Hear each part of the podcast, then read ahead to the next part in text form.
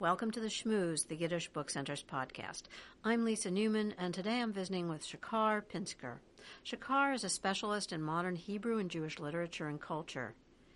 He's interested in Hebrew literature written in Palestine, Israel, Europe, and America, as well as Jewish literature in Yiddish, English, German, and other languages. He holds a joint appointment at the Department of Near East Studies and the Frankel Center for Judaic Studies at the University of Michigan.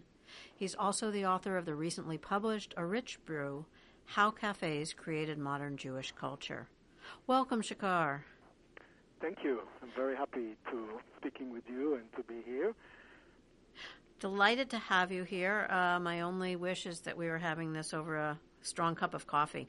Right. Alas. so your recent book, A Rich Brew, is, I have to say, it's a, just a great read. Um, it it took me places that I never knew I was going to go, and gave me a whole different sort of window into modern Jewish culture or the encounter of um, modernity for Jews. Can you tell me what drew you to tell this story?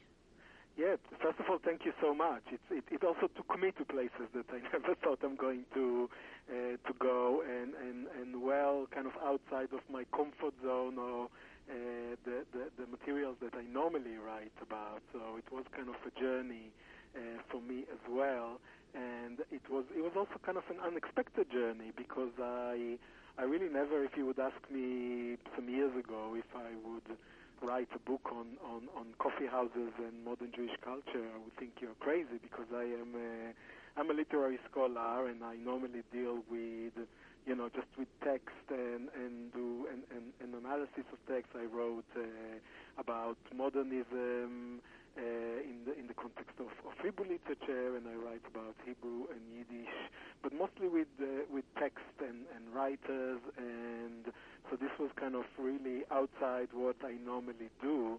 Um, but but it, it, it, it, it really was a case of one thing leading to to another, and it was kind of unexpected, and I really enjoyed the ride. So. Um, I mean, it, it really started when I wrote my previous book, which is about uh, Hebrew modernism in Europe.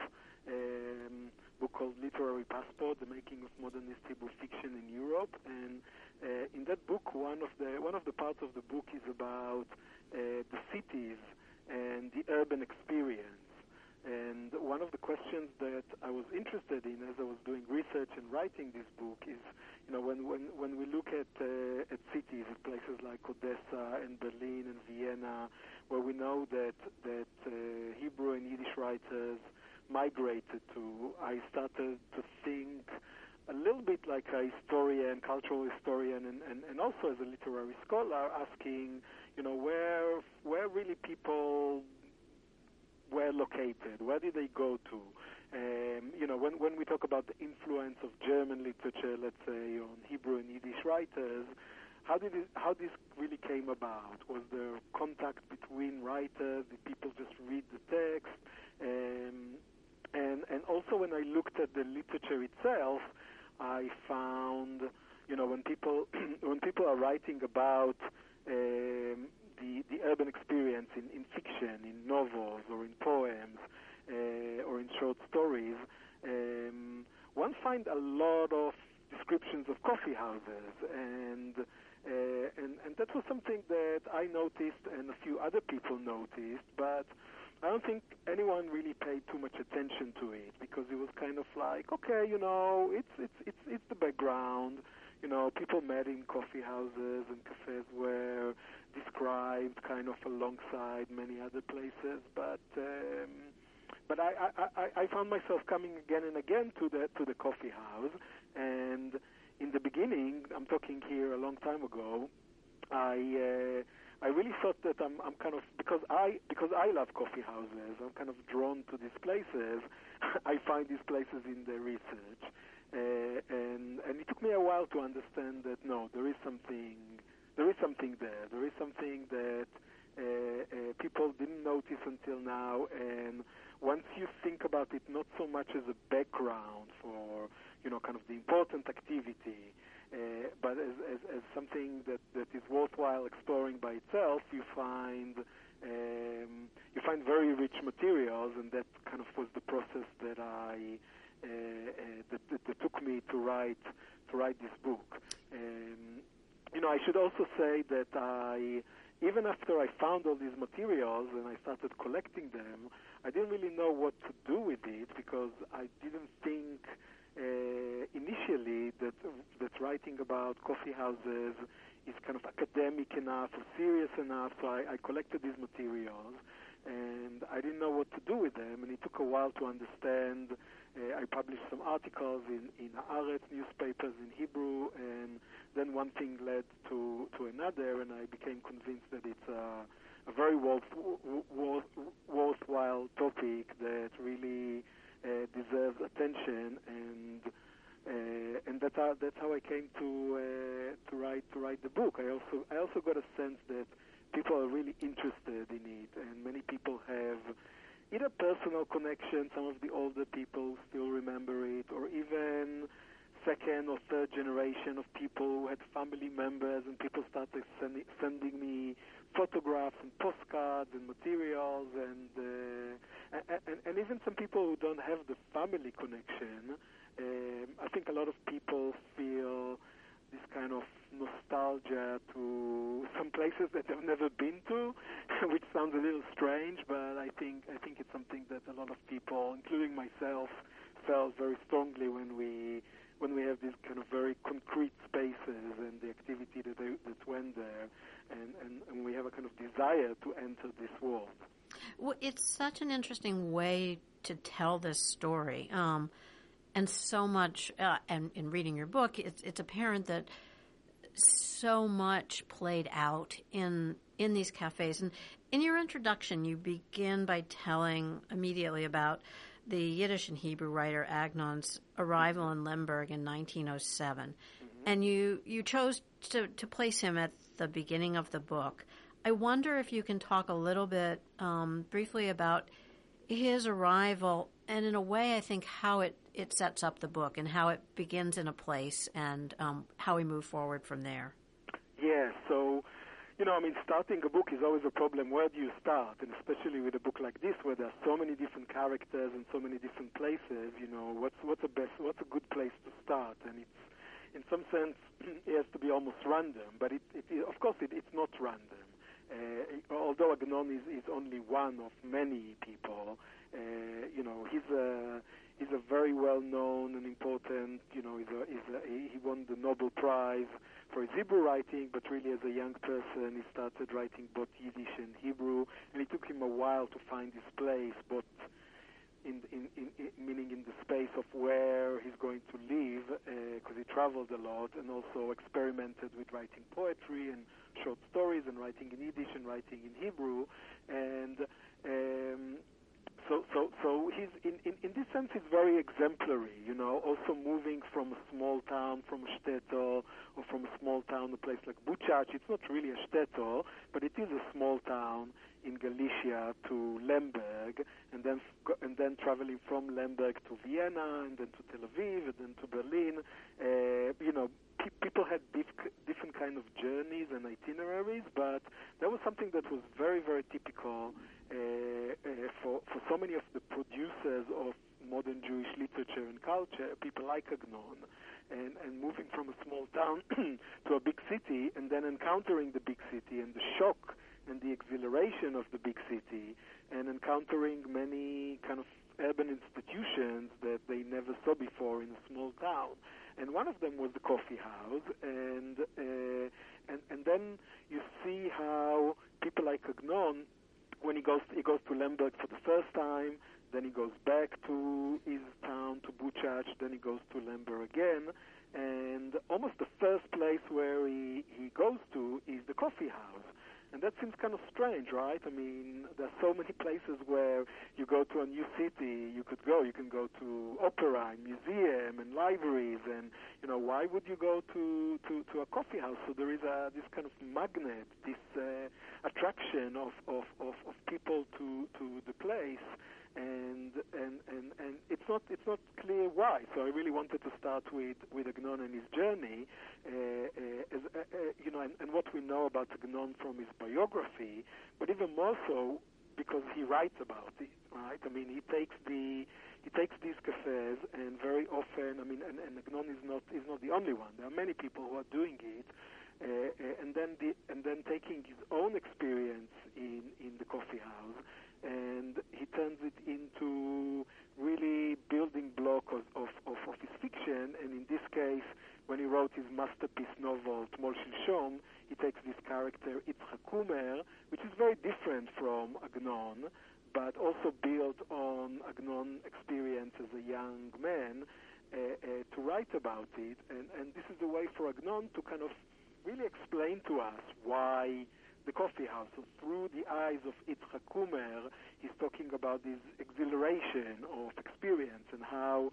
when he was in, a, in the small town, people would just meet each other on, in, in the street because everybody knows everybody. And when you go to, to a big city, it's not impossible anymore. And, and, and one, one has to go and, and meet in a coffee house. And when Kumer goes there, he meets all these places that he read about and he only dreamt about meeting. And then they were all there in the, in the coffee house. So he describes it as this kind of magical place where it opens door for you and, and uh, uh, uh, and takes you to places that you never knew you're going to, to, to be able to get to. But there's also a lot of irony there uh, because describing describing the uh, uh, the waitresses, the waiters, and and and the drinks and the food and everything around it. Um, it's it's it's kind of this naive way of thinking about how amazing, kind of almost like a temple uh, uh, image, uh, and that's, that's that's that's also typical because because we know that you know these places are places that can be exhilarating and open so many doors, but they're also places of many divisions and many issues around gender and class and who has access and who is in and who is out. So, you know, the, the, the writers like Agnon experience the space of the cafe, but you know, since these places don't exist anymore, for us to to get to understand it, you really, I think that the best way to understand the activity that happened there and why these places were so productive and so important is, is through literature and through the description of these places. And one of the prime examples is uh, is, is Agnon. Again, there, there are many, many, many examples throughout the book, but I thought that starting with Agnon is a very good uh, is a very good beginning to try and understand what draws people to these places and also how writers deal with it in their in their literature in fiction. It is a great way to start. Um, and you mentioned that he was not the only one. I know um, Sholem Asch appears in the book, and he he sort of hopscotches as well uh, from one place to another, which I think also speaks to the role of these coffee houses um, in terms of being a place to find community, to find culture, to find encounters when you're arriving in these new cities. And also, I think, you know, any literature, no matter what its language, uh, reflects its contemporary culture. And so that finds its way into these stories. You talk a little bit about, um, you know, waitresses, uh, the presence or lack thereof of women in coffee houses. So these are encounters both with modernity, with culture, and help to again shape our understanding of the these creative encounters. Would you tell us a little bit about that, um, as it, its role in terms of breaking boundaries, as it were? Yes. So you know, I mean, it's it's it's it's, it's actually once once you start thinking about, you know, seemingly this kind of simple place, coffee house, something that we're so familiar with, you you you start seeing how it fulfills so many different roles. I mean, and especially for Jews, and especially for immigrants, because this is really what the book is about. It's about it's about Jews who are encountering modernity and, and urbanity in the big cities, uh, uh, coming from small places and kind of breaking out and encountering new cultures and, and in different in different settings. And this is a place of, of, of meeting one of maybe the only places where these meetings were were possible, right? Because the uh, for somebody like Sholem Asch, the young Sholem Asch, let's focus for a second on the mm-hmm. young Sholem Asch. Then later on, it is becoming already kind of a big name, so the dynamic changes. But you know, I think I think almost with everybody, it starts with with these people when they are young and they they first come to the big city, whether it's Warsaw in Sholem Asch case or Lemberg in Agnon's case, or with other people in Odessa or in New York. Um, and, and, and kind of this, this exposure to other writers, to other intellectuals, to journalists, this whole new world of literature and culture, right? And then and then you also have the fact that in all these cities there is a there is a there's a Jewish culture and non-Jewish culture, right? Mm-hmm. And there's a, there's a multilingual culture, right? I mean, most of these people that I write about are uh, growing up with Yiddish as, a, as the mother tongue, but very often also with Hebrew as uh, as the religious language and the language that they know uh, uh, uh very well from receiving traditional education, and and and really when we come to the 19th century and early 20th century, very often also with knowledge of German or Polish or Russian or very often many of these languages, but you know, knowing the language doesn't mean that they have any exposure to uh, to the actual people, the writers, for example. You know, if if you talk about, you think about Sholem Asch, there are actually a number of places where he goes to Warsaw, and first of all, going to places like Kotik's Cafe in in the Nalewski area, right? This is where he encounters all the writers, like Kotik himself, who was an owner of a cafe and also uh, a writer, uh, uh, and also other young writers who are writing in Hebrew and in Yiddish and other languages, right? But then later on, going to a place like Ostrowski, also meeting some of the Polish writers, people that probably writers like Asch uh, and, and, other Yiddish writers would only know about from reading their stories in books or in journals and then actually encountering these people. And we see the same thing happening in Vienna and in Berlin, that this is an opportunity for people to meet uh, uh, other uh, people writing in, in other, other language that otherwise they would never have a chance of, of meeting for all kind of, of reasons. Um, so this, so the cafe is really, really opening many, many doors and many walls, and, and, and facilitates this kind of meetings. It's also in a time when there are all kind of divisions, political divisions and linguistic divisions. Uh, the, the, coffee house, one of the things that I find really fascinating about it is always a multilingual uh, uh, space. There's never a Yiddish cafe or a Hebrew cafe or a German cafe. You know, even in Tel Aviv, where they try to enforce Hebrew language, uh, it doesn't work, right? So, so th- th- th- there is a kind of meeting between languages, between Jews and non-Jews, between people from different walks of life. Um, but on, on the other hand, I don't want to I don't want to idealize it and romanticize it as only a place of meeting, because it, it's also a place of many tensions and many divisions. So you know, you mentioned Sholem Asch. One of the anecdotes that I'm, I'm writing about is that in Kotik's Cafe, which was a very simple place in in Warsaw, not cost a lot of money, and that was one of the attractions that people could come and didn't have to spend a lot of money to buy drinks and food. Uh, uh, Sholem Asch was already making a name for himself and earned quite a lot of money, and then one day he had to pay for something that cost maybe five kopecks, and he came with a with a note of a hundred kopecks, and there's a description that everybody was amazed because they've never seen it before, and Mr. Kotik didn't ev- didn't even have enough change to give him, and and you could see immediately how the younger and and and, and more and poor writers would react to something like that when somebody like Sholem Asch suddenly is moving from a young beginner, poor writer who is trying to make it into some somebody who is already up there. So there's all kind of divisions between old guard and new guards, between different poetic groups, between different political orientations, sometimes between Jews and non-Jews.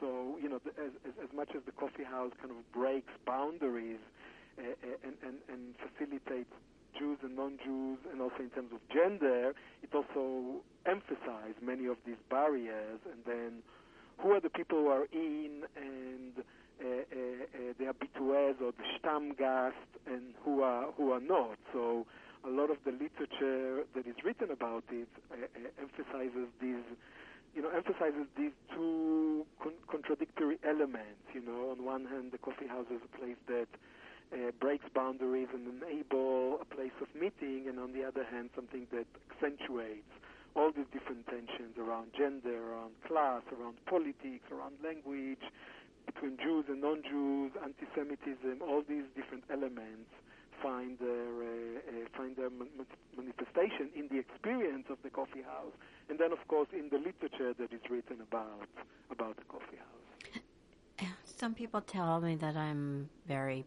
Pollyanna-ish, uh-huh. but also, would you would you imagine that these coffee houses also allowed for possibility? You take somebody like Agnon who arrives, as you say, from a shtetl, mm-hmm. and suddenly he's able to see the possibilities.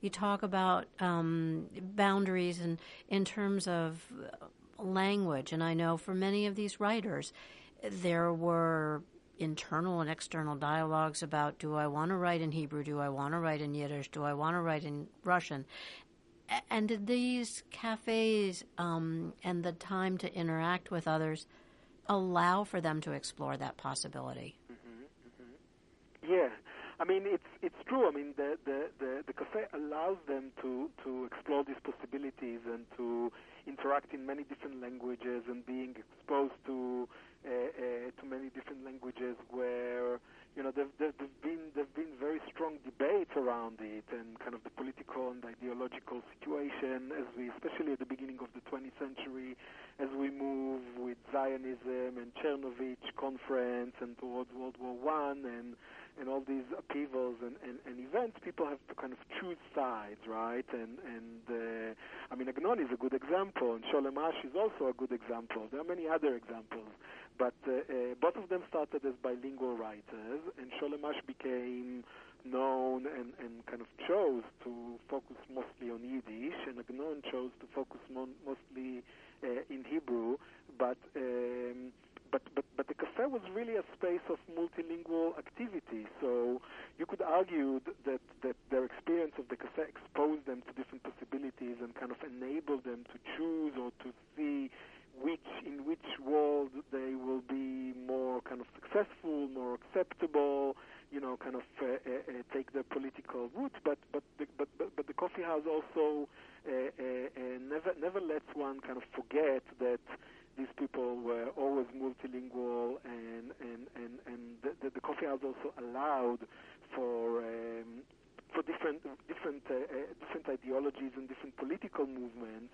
You know, if we if we think let let's move uh, a little bit uh, uh, Lemberg and, and Warsaw and talk about Berlin. If you look at a place like Romanisches Café, um, you, you can see some people describing it as a kind of pan-Jewish space where there is a table for Zionists and a table for Yiddishists and a table for communists or socialists, right?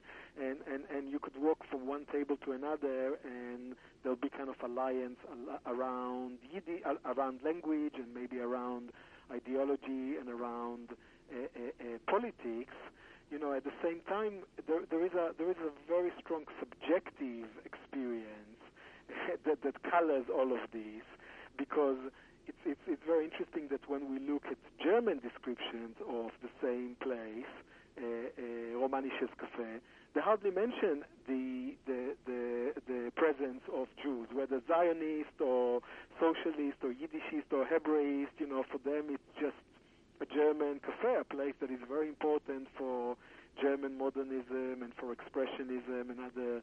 So how do you reconcile the fact that you know you have all these different descriptions and the same place can be seem you know seem like the most important place? I mean, uh, uh, we have Daniel Charny, the Yiddish writer, who says that Romanisches cafes in the 1920s was really the place where almost all of that all of Yiddish literature came through and passed through, and it was really kind of the incubator of so much of Yiddish culture. And then you have, from a German point of view, they hardly notice that you know these people even exist. And I, I, I think part of the of the solution to understand it is that so much of the experience of of the coffee house because you know there is the space of the coffee house and the food and the drink, but much more much more important is the is the the activity that actually takes place there and how people experience it in in a subjective way, and it's a very experi- experiential uh,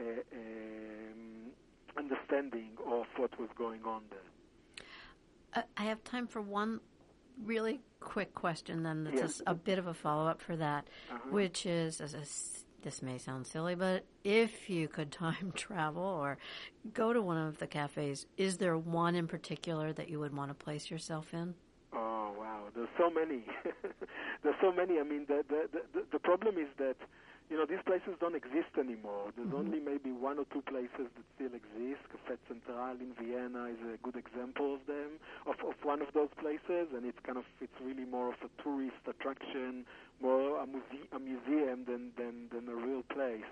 Um, so yeah, I mean you know, I would I would love to be able to go to Cafe Royal in New York because I even after spending all the time reading about it and seeing even some photographs and I still don't understand what was the atmosphere like. You know, it's such a, it was such a huge place and it seemed like such a strange mixture of American culture and Jewish culture and you know you have the divas from the Yiddish theater and you have the writers and you have at the back a whole different experience with people playing games and gambling and you know I, I still feel like I don't understand it so I would love to go back there uh, I mean this is one of the places that still existed until the 1950s and uh, and was very much at the heart of the Yiddish theater area right on 2nd on Mhm. Second Avenue Mm, so this is one place I would love to uh, to to be able to go. Another place is is in in, in Tel Aviv.